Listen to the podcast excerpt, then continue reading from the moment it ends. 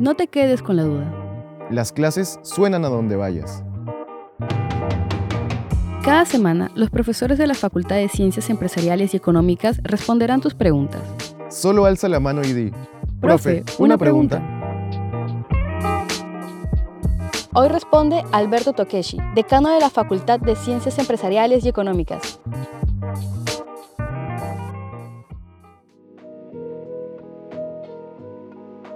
¿Qué es la investigación?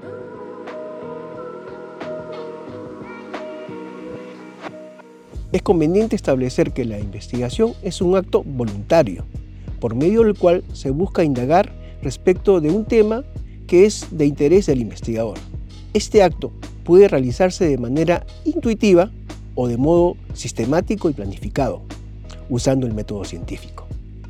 En ambos casos, con la intención de incrementar su conocimiento sobre una materia.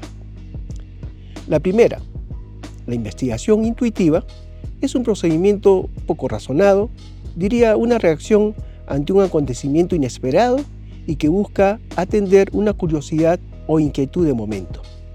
En los videos tutoriales de gradualidad de la investigación que el alumno puede encontrar en el canal de YouTube de la universidad, se menciona como ejemplo el indagar mayor información sobre un artista o una persona que conocemos en una reunión.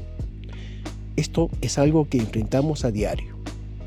En el segundo caso, nos referimos al proceso de investigación que usa el método científico para resolver un hecho que nos interesa. Esto se suele llamar problema científico.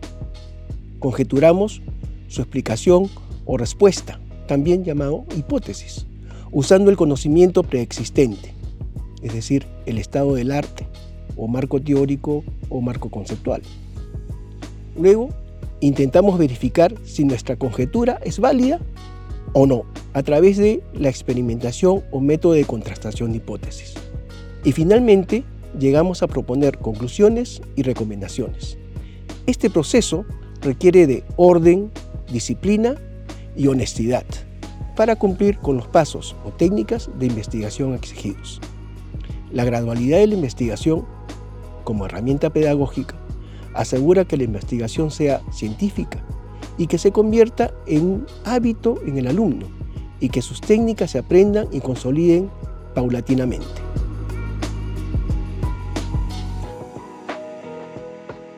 ¿Qué es la gradualidad de la investigación? Nuestra preocupación está en que el estudiante universitario aprenda a realizar la investigación científica.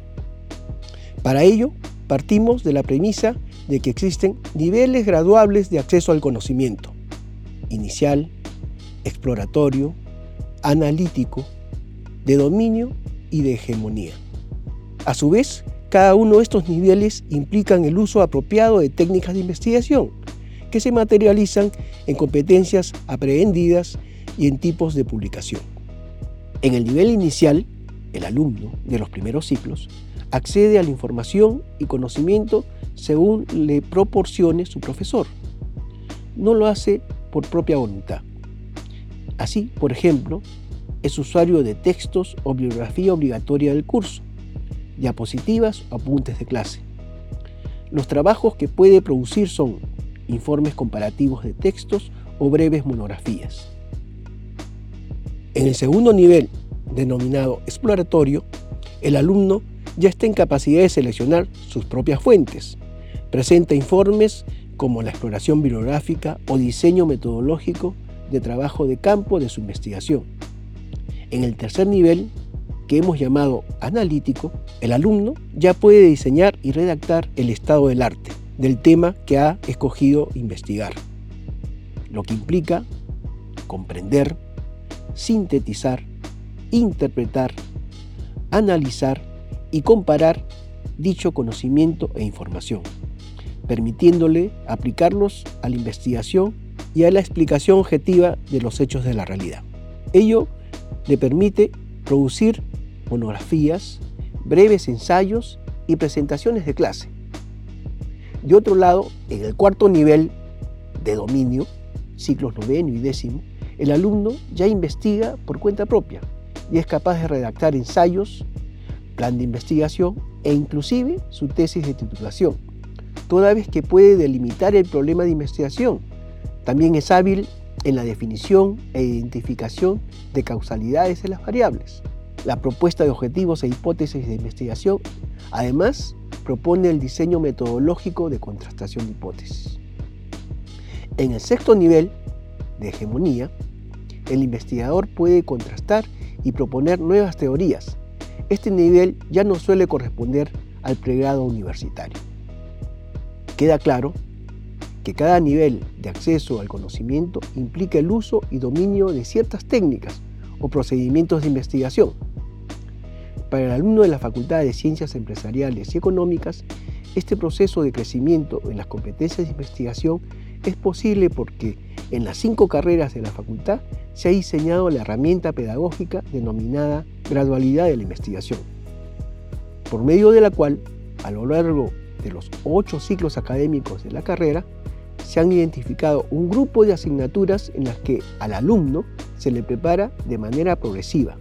De allí el nombre de gradualidad, en el uso de las técnicas y procedimientos de investigación, de tal forma que, de manera natural, estén en capacidad de realizar investigación científica como una importante competencia al culminar su carrera.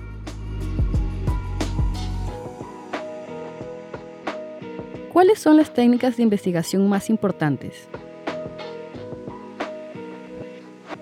En el estudio que elaboré algunos años atrás para diseñar la herramienta pedagógica Gradualidad de la Investigación, se identificó 31 procedimientos o técnicas de investigación, que van desde la técnica de fichado, búsqueda y planificación de fuentes, hasta la técnica de reacción de conclusiones, pasando por la construcción de la matriz de consistencia metodológica, gestión de variables o elaboración del estado del arte, también llamado marco teórico o marco conceptual.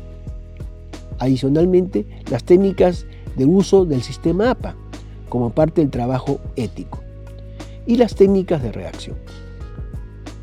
De otro lado, también el planteamiento de objetivos e hipótesis y su metodología de contrastación.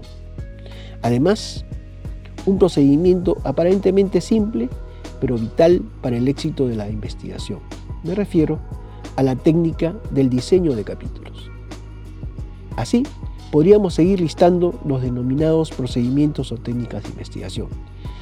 Pero no se preocupen, todas y cada una de ellas van a ser trabajadas, practicadas y aprendidas gracias a la herramienta pedagógica gradualidad de la investigación.